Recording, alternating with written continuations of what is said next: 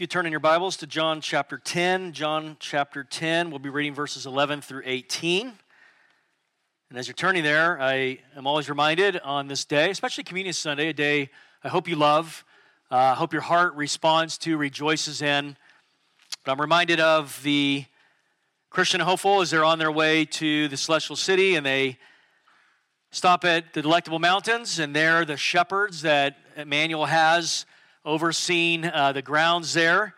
Um, they ask them about the mountains, and, and the shepherds say, These mountains are Emmanuel's land, and they are within sight of his city.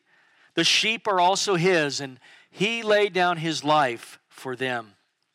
Then on the next day, they, they took the pilgrims up to the high hill clear, and from there, with trembling hands, they were given a telescope and they were able to, to zoom in, to focus in on what they thought was the gate uh, of the celestial city and the glory emanating from it, and, and it caused them to rejoice. And, and I think that's what Sundays should do. That's what they ought to be. They ought to be these moments where we, where we come and where we feast, where we hear the word, where we pray, where we come together, where we take the Lord's Supper, and where we meet as the body of Christ in fellowship groups. And by the end of the day, I think heaven by faith is within sight.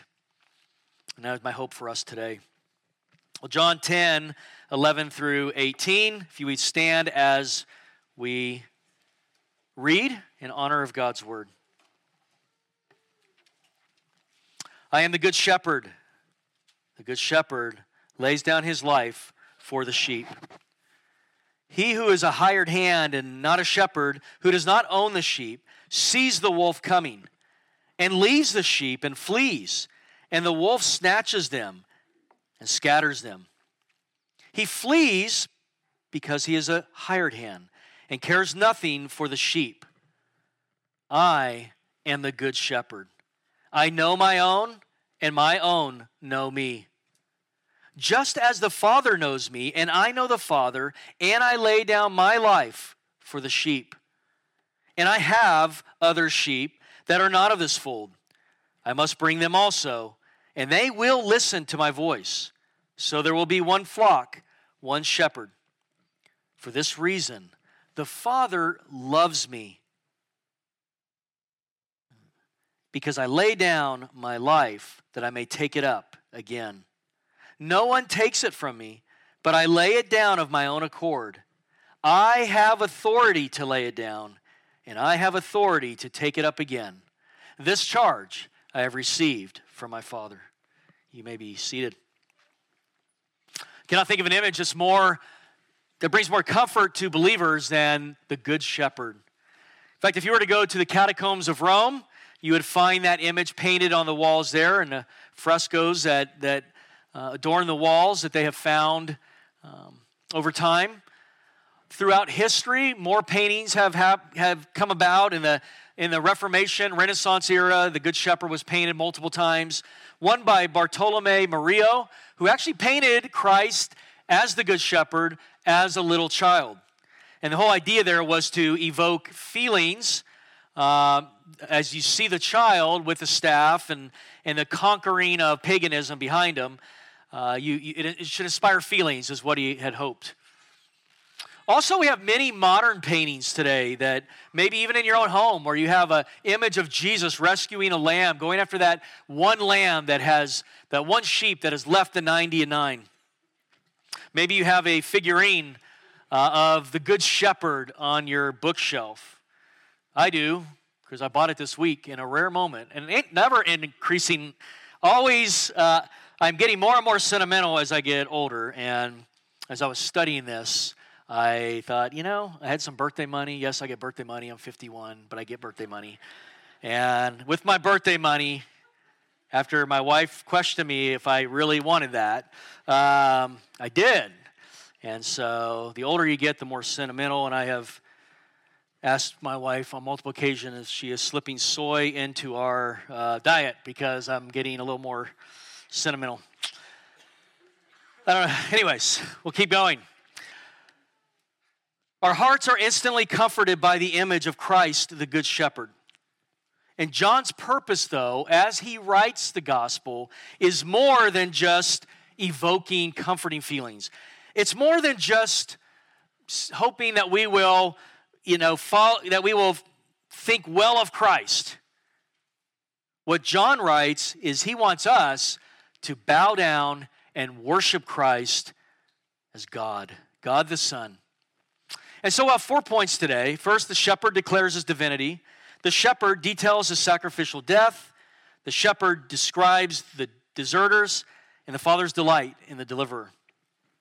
First, the shepherd declares his divinity. That's what we have right away in the I am the good shepherd statement. Seven times John chronicles or writes down these statements I am the bread of life. I am the light of the world. I am the door of the, the sheep. I am the good shepherd. I am the vine. I am the resurrection and life. I am the way, the truth, and the life. These statements harken back to the Old Testament I am that I am these things. And those hearers would have heard in his statement that would have pricked their ears because they would have thought back to uh, the Old Testament and the name for God. And remember, Jesus had no problem sharing the names of God, the honor of God, the works uh, that God did, He did, uh, the attributes of God. Christ received worship as God. Christ in John, it is made clear, is God the Son. He is the Christ. In fact, John writes this towards the end where he says that I'm writing these things that you might believe that Jesus is the Christ, the Son of God, and that by believing you would have life in his name. And he begins the book with, In the beginning was the Word, and the Word was with God, and the Word was God. And he, at, towards the end, we have Thomas bowing down to Jesus saying, My Lord and my God. Throughout the book, we have Jesus making clear statements of his deity, so much that the Jews are seeking to stone him. And here in this very statement, this I am statement, the Jews claim that he is demon possessed by the time he is done. And, and they say, basically, Who are you, a man who makes yourself out to be God? The shepherd is declaring his divinity.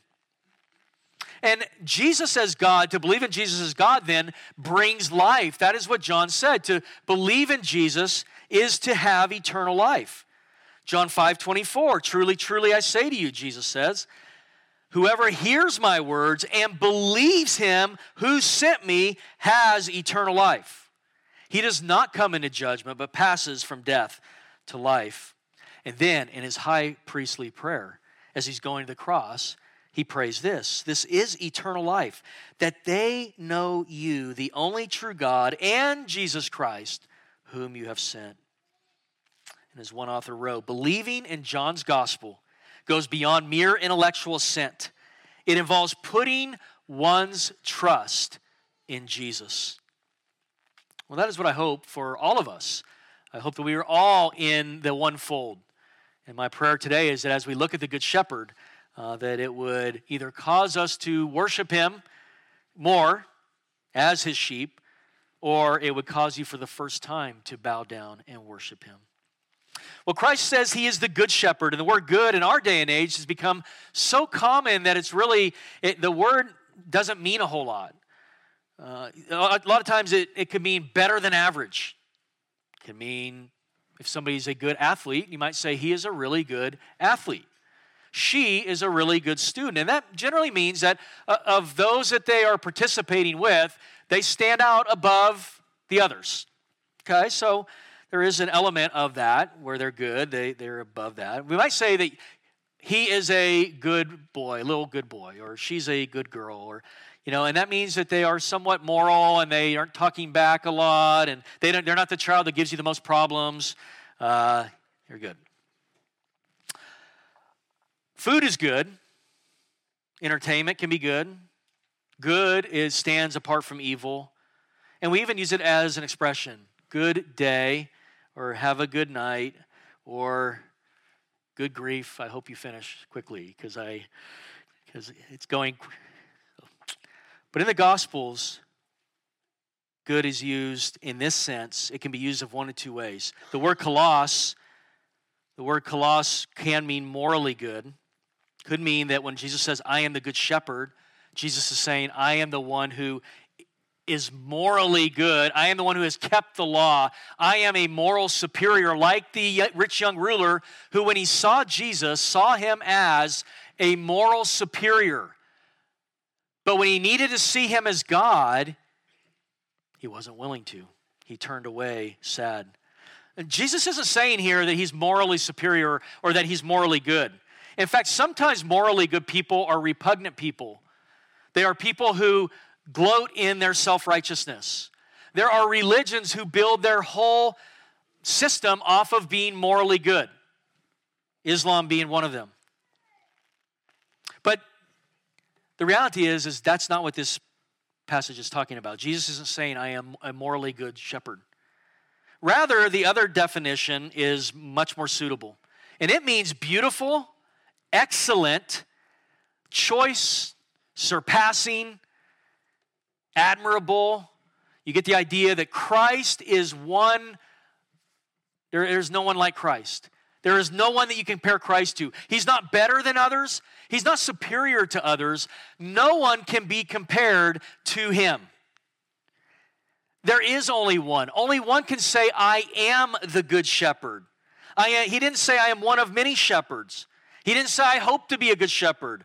I am the good shepherd. And in that statement alone, our attention is drawn directly to the Lord Jesus Christ, with whom we have to do and who John wants us to face. If I were to say, I have a rock that I would like you to look at, and it's very nice, uh, you would might be impressed, you might not. But if I said I had a diamond, a 200 carat diamond that is a mineral, but we call it a rock, and I said, Come and look at this shining diamond, you might be a little more impressed as it glitters and, and the beauty of that diamond uh, is just captivating. That's Christ. We ought to be captivated by the person of Christ. We don't just see Jesus here as the kind shepherd who are, is leading his sheep. He is that, he does that, but John wants us to know he is much more than that. He is excellent for more than just those things.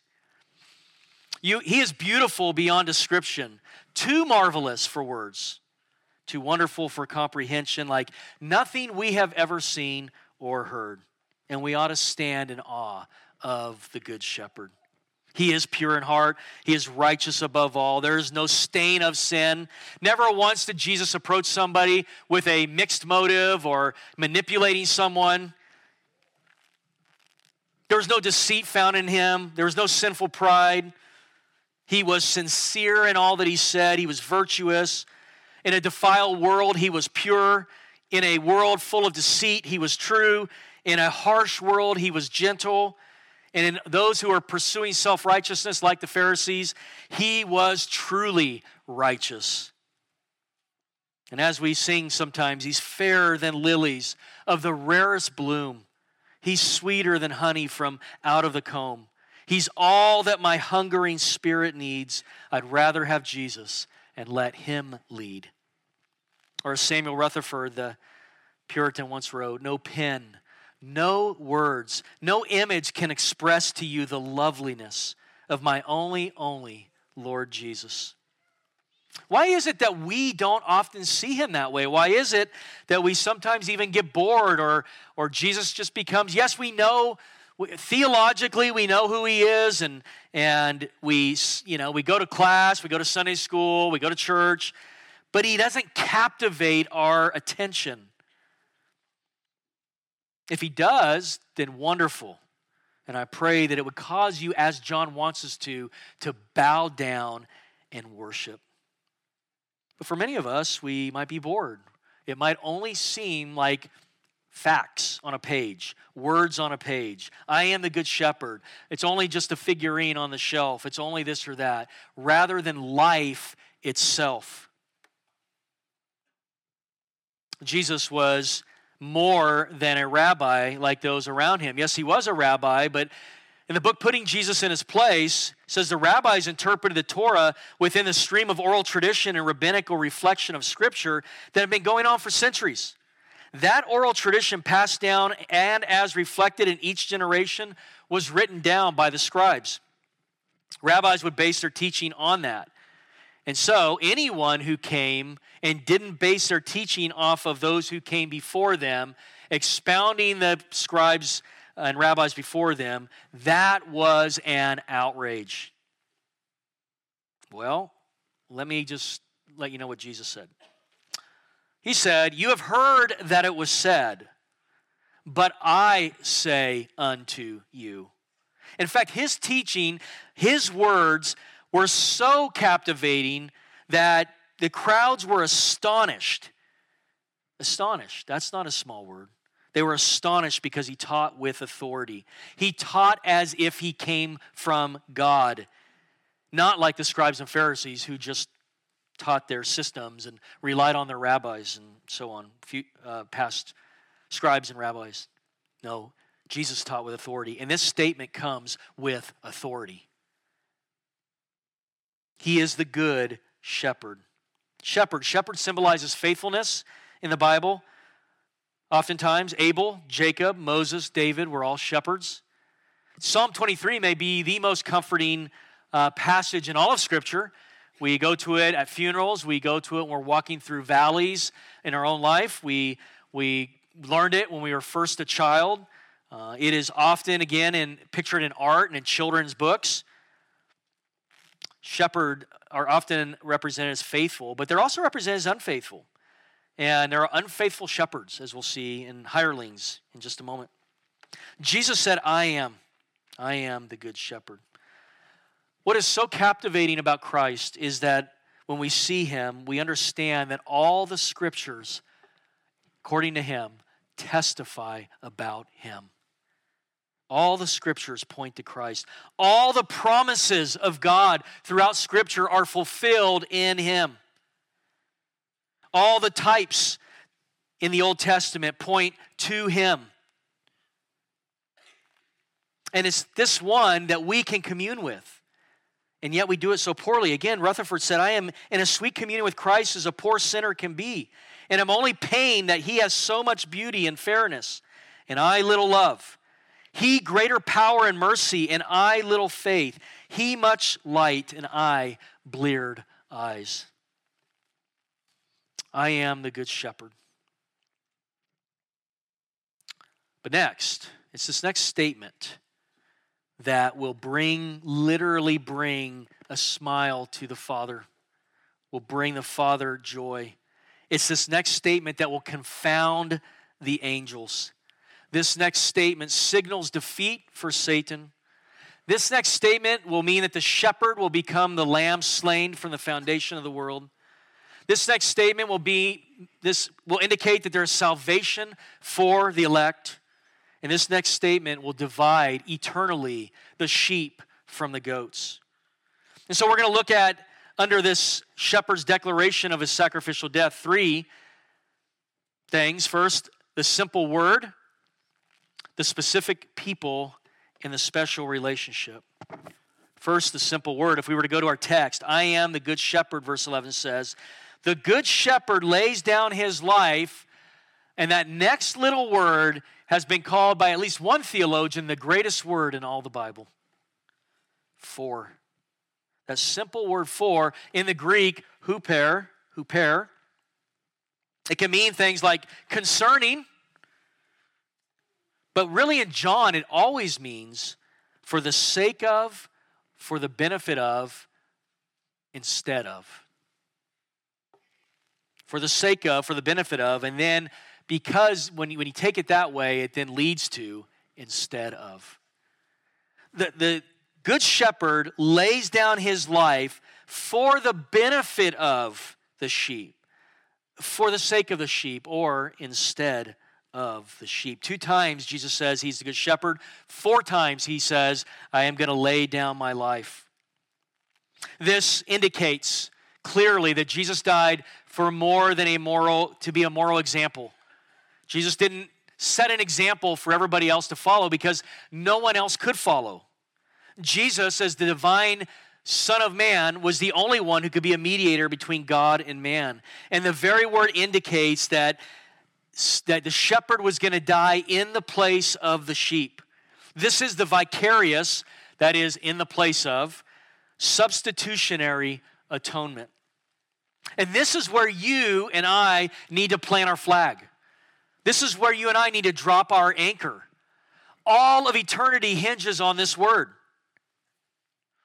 For if you have not been died for, if you have not been, if Christ has not paid the penalty for you, you are outside of his fold. And you, one day, when all when the world will stand before him, will not be with the sheep, he will be with the goats. In Truth Trek, we, we have catechism for this reason that our children will understand biblical doctrine. It's vital.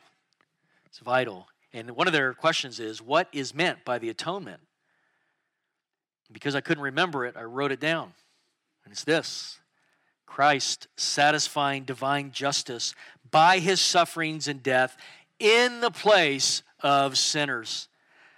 Christ died as a sacrifice. If we were to go to Isaiah 53 and, and you watch for this little word for and circle them, these are the words that Luther said were written in golden letters Christus pro me, Christ for me.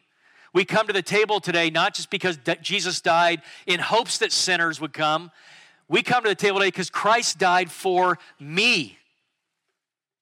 And this is what Scripture says He was pierced, Isaiah 53, pierced for our transgressions, He was crushed for our iniquities. Upon him was the chastisement that brought us peace, and with his wounds we are healed. All we like sheep have gone astray. We have turned everyone to his own way, and the Lord has laid on him the iniquity of us all. Romans 5 6, for while we were still weak at the right time, Christ died for the ungodly. Goes on to say in verse 8, but God shows his love for us in that while we were still sinners, Christ died for us. Interestingly, as Christ was going to the uh, cross, he was praying for us, for his sheep. Well, next, there's a specific people. It's a simple word that indicates a substitutionary atonement, but he died for specific people. This atonement was, again, not just to, to provide a, a way, it was to secure eternal life. Again, as I just mentioned, as Christ was going to the cross, on his mind was not the world. That's very clear he loved his own until the very end. John 13. John 17, I am not praying for the world. I am praying for those whom the Father will give me. I am praying for the, all those who will believe on me through their word.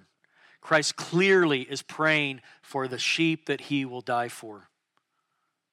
There is a specific nature to what he says, and, and he's intentional. Look at the, look at go down to the verse verse uh, Let's start at verse 15.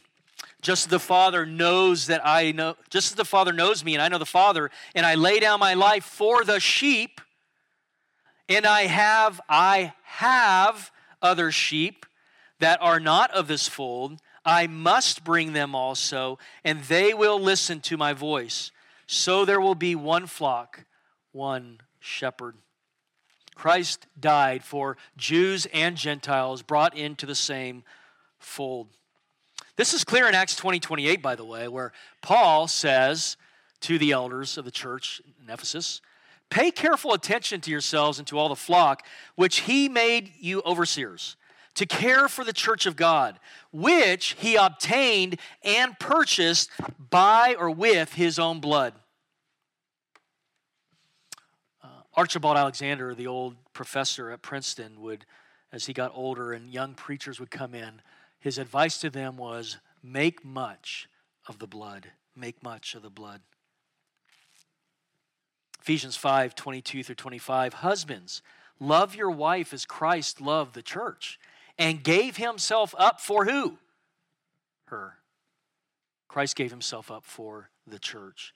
And clearly, as we begin to move out away from there, Christ died for all those that the Father would give him. Sheep are unable to protect themselves. Sheep are helpless without the shepherd. Uh, sheep need to listen to the voice of the shepherd or they will wander off, wander astray. Sheep are not animals that can make it on their own. In fact, back in that day, shepherds led from the front and the sheep followed. And the shep- shepherds would know each sheep by name.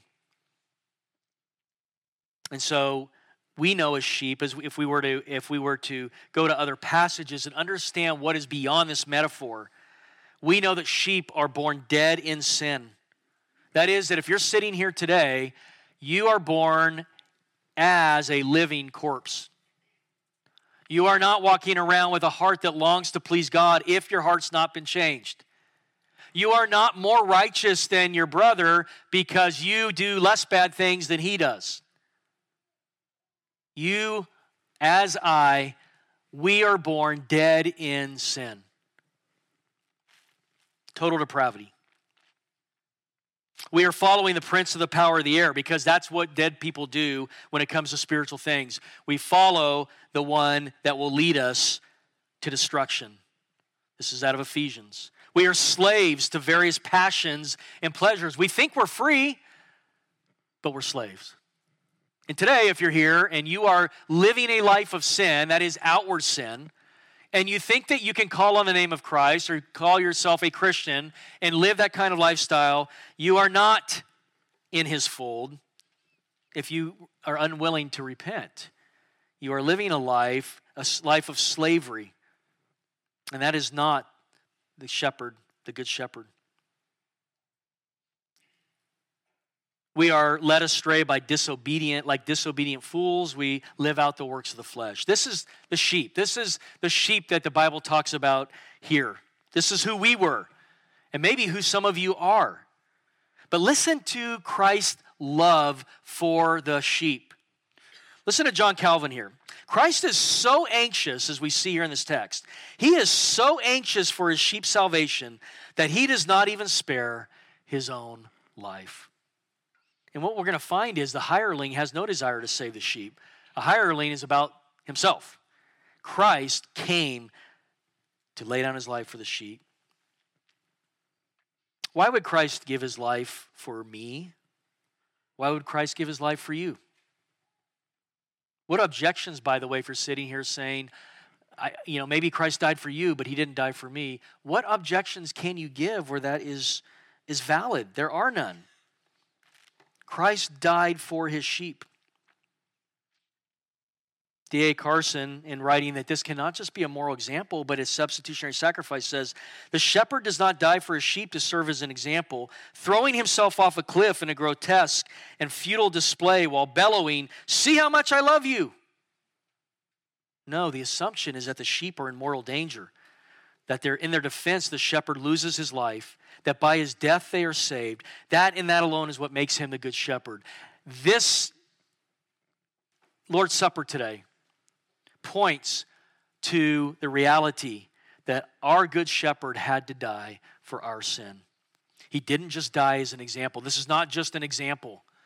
This points back to the once for all sacrifice that had to take place, or we would pay the penalty. We are in mortal danger if someone, if the Good Shepherd does not lay down his life for us.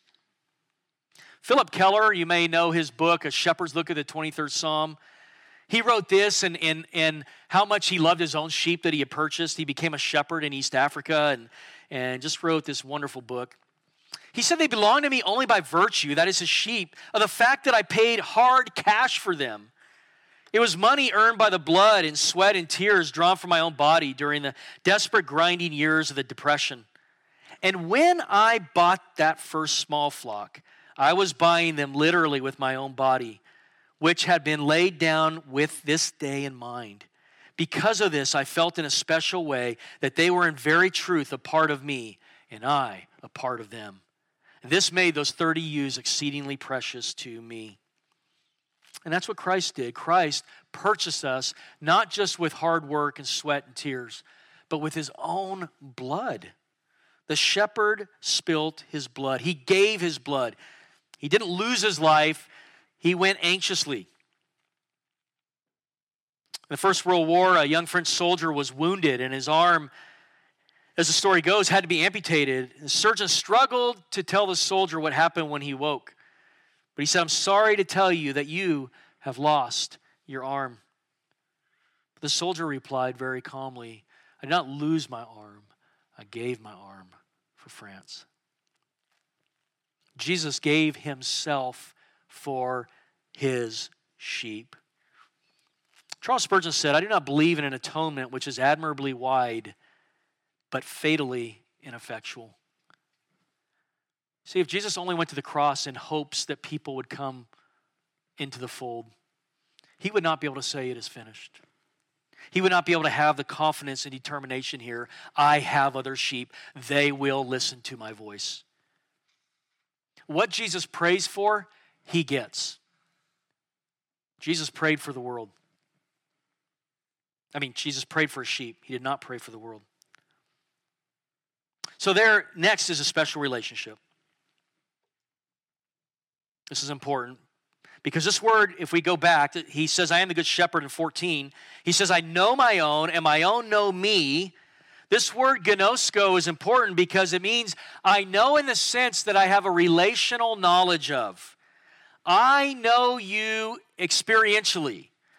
I have come to know by experience or by relationship who you are. This is not the word oida that, that often just means that you know about, that through your own perception you know. And sometimes I think that maybe we, that some who profess to know Christ live according to that. Well, I know, I know Christ. I know him. Yeah, I know. I, I mean, I go to church and I pray to prayer and I, yeah, I know all about him and I go to all the activities. But that's not knowing Christ. That's not the word gnosko here necessarily, although those things might be evident.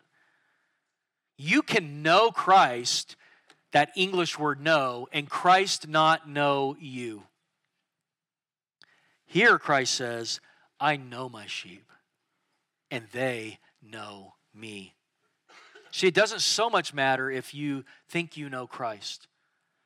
What matters more is that he knows you. You see, this word shows up again sometime in the future. In Matthew 7, we see where many who thought they knew Christ show up and they said, Lord, Lord, didn't we? We did all sorts of things in your name. We did this, we did that, we cast out demons, we, we did all these things. And did that matter? No. Jesus is now going to come back and use the word gnosko, and he said, But I never knew you. You said you knew me, you claimed to know me, but I didn't know you. You see, relationally, you don't know me. You did not follow me. He said, My sheep will follow me later on. And so I urge you today that, to make sure that when you say you know Christ, when you know the Good Shepherd, to make sure that He knows you. Next, we have the shepherd describes the deserters. We're just going to move very quickly on these last two points. Shepherd described deserters. And the only reason I want to mention them is because they're really the backdrop of what makes Jesus good. We can, I mean, Jesus is good. He's, he, he's precious, he's valuable, he's all these things.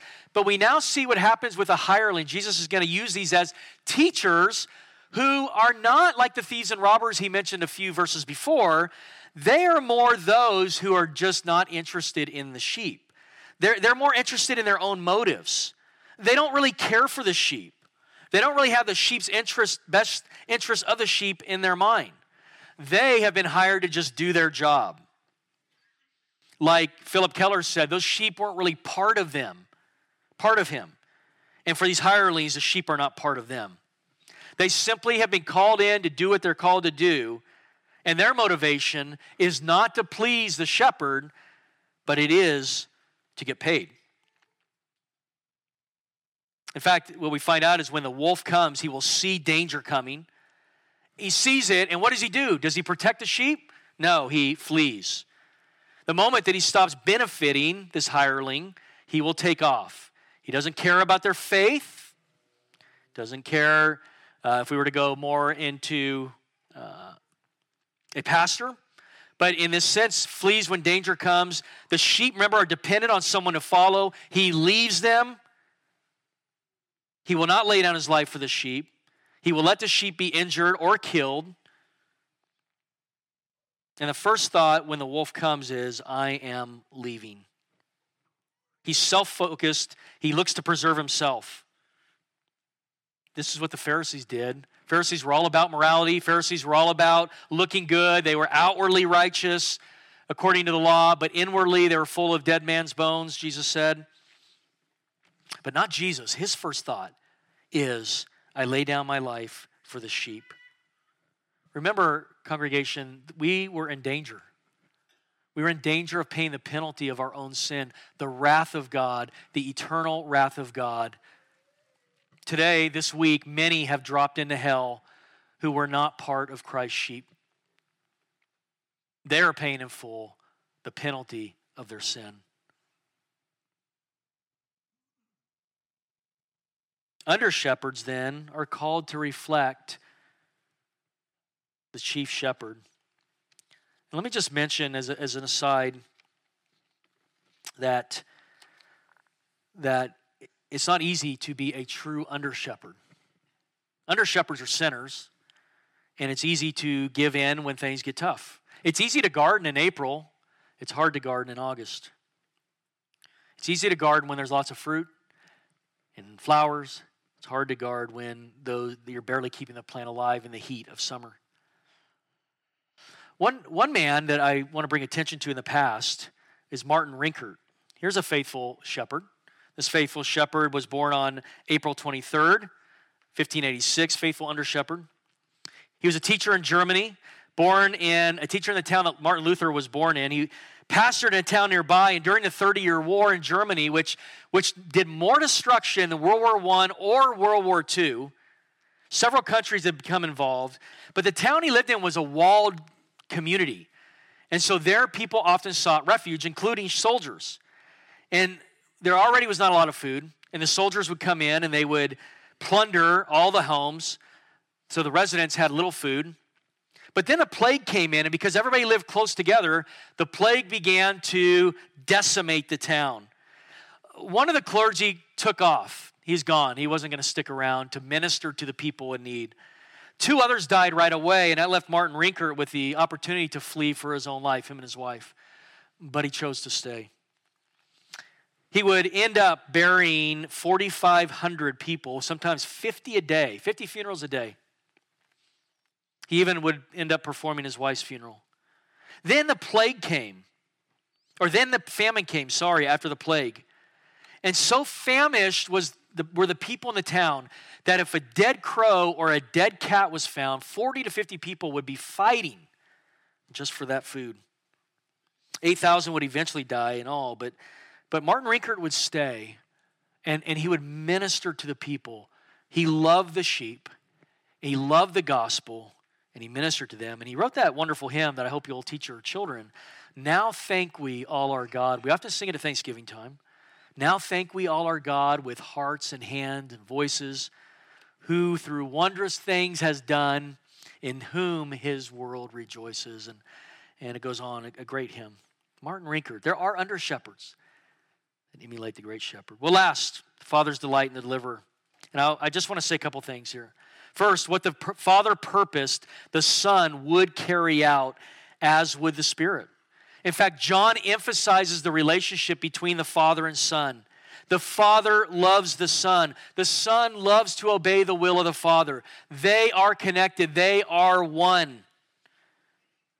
We will also see the Father, Son, and Spirit working together, this Trinitarian relationship. But I already mentioned, just for our, our purposes today, when it comes to us and our salvation, the Father and Son were working together before time began. All that the Father gives me, John 6:37 says, will come to me. And anyone, here we go. Because you might say, Well, then what if I'm not part of the sheep? What if I am not one of Christ's sheep? Well, here's how you can know. And anyone who comes to me, I will not cast out. This specificity of Christ going to the cross for his sheep does not rule out the free offer of the gospel. The gospel goes out to all. And anyone, whoever, will call upon the name of the Lord will be saved. Anyone who will call upon the name of the Lord will be the one, will know that the Father has given you to the Son. No one can sit here and say, Well, I'm not part of Christ's sheep. Maybe I, He didn't die for me. Call upon the name of the Lord and you will be saved. That if you will confess with your mouth the Lord Jesus and believe in your heart that God has raised him from the dead, you will be saved. The Good Shepherd died for his sheep, he secured all that we needed. And I close with, with this application. First, if you are here as a believer, that you would conduct yourself in fear, knowing that you have been ransomed with the precious blood of Christ. What Christ did pleased the Father. It says here that the Father loves the Son because he laid down his life for the sheep. What we will celebrate here today pleases the Father. It's a remembrance of that once for all sacrifice of what Christ did. But you cannot come here today if you don't know the shepherd. You cannot say, I will just, you know, I'm, I'm, I'm going to live the way I want to live. I know Christ, and I'm going to keep going. You may think that in your mind, but Christ knows you. He knows each of his sheep, He knows them by name. And I would encourage you, if you have yet to put your faith and trust in the Good Shepherd, that you would do so today. That even as we come today, that this would be a reminder of his great sacrifice for the sheep.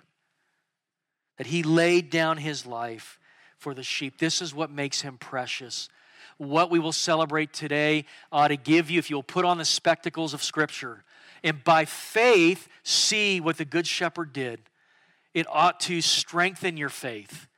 It ought to assure you of His love. It ought to give you a glimpse of the future coming of Christ as we proclaim His death. And it ought to cause us to live in a manner that brings Him glory and Him glory alone. Let's pray. Heavenly Father, we come today rejoicing in these words, rejoicing not just in words, but the words spoken by Christ Himself. We're thankful that He can accomplish this work. He is the only one. We're thankful that the work that we remember today pleases you, Father. We're thankful that every time a sinner repents, there is joy in the presence of heaven or what we celebrate here confounds the angels. And yet we can come boldly to your throne because of what Christ has done. I pray that we would examine ourselves here today. Lord, I pray no one would come, dare come to this table, thinking that they can know you, that they can know about you, but have no desire to live for you. I pray they would repent and find true salvation today. I pray that we, as your sheep, that we would follow, that we would listen to your voice, that through the preaching of your word, through the reading of your word, through the meditating on your word, through our prayers, and even through the Lord's Supper here, that we would continue to follow you. These things that you have given us to follow you to help us to see you, to, to help us trust you. I pray that we would lay hold of these means and that it would cause us to see the value of the good shepherd. I pray this in Jesus' name. Amen.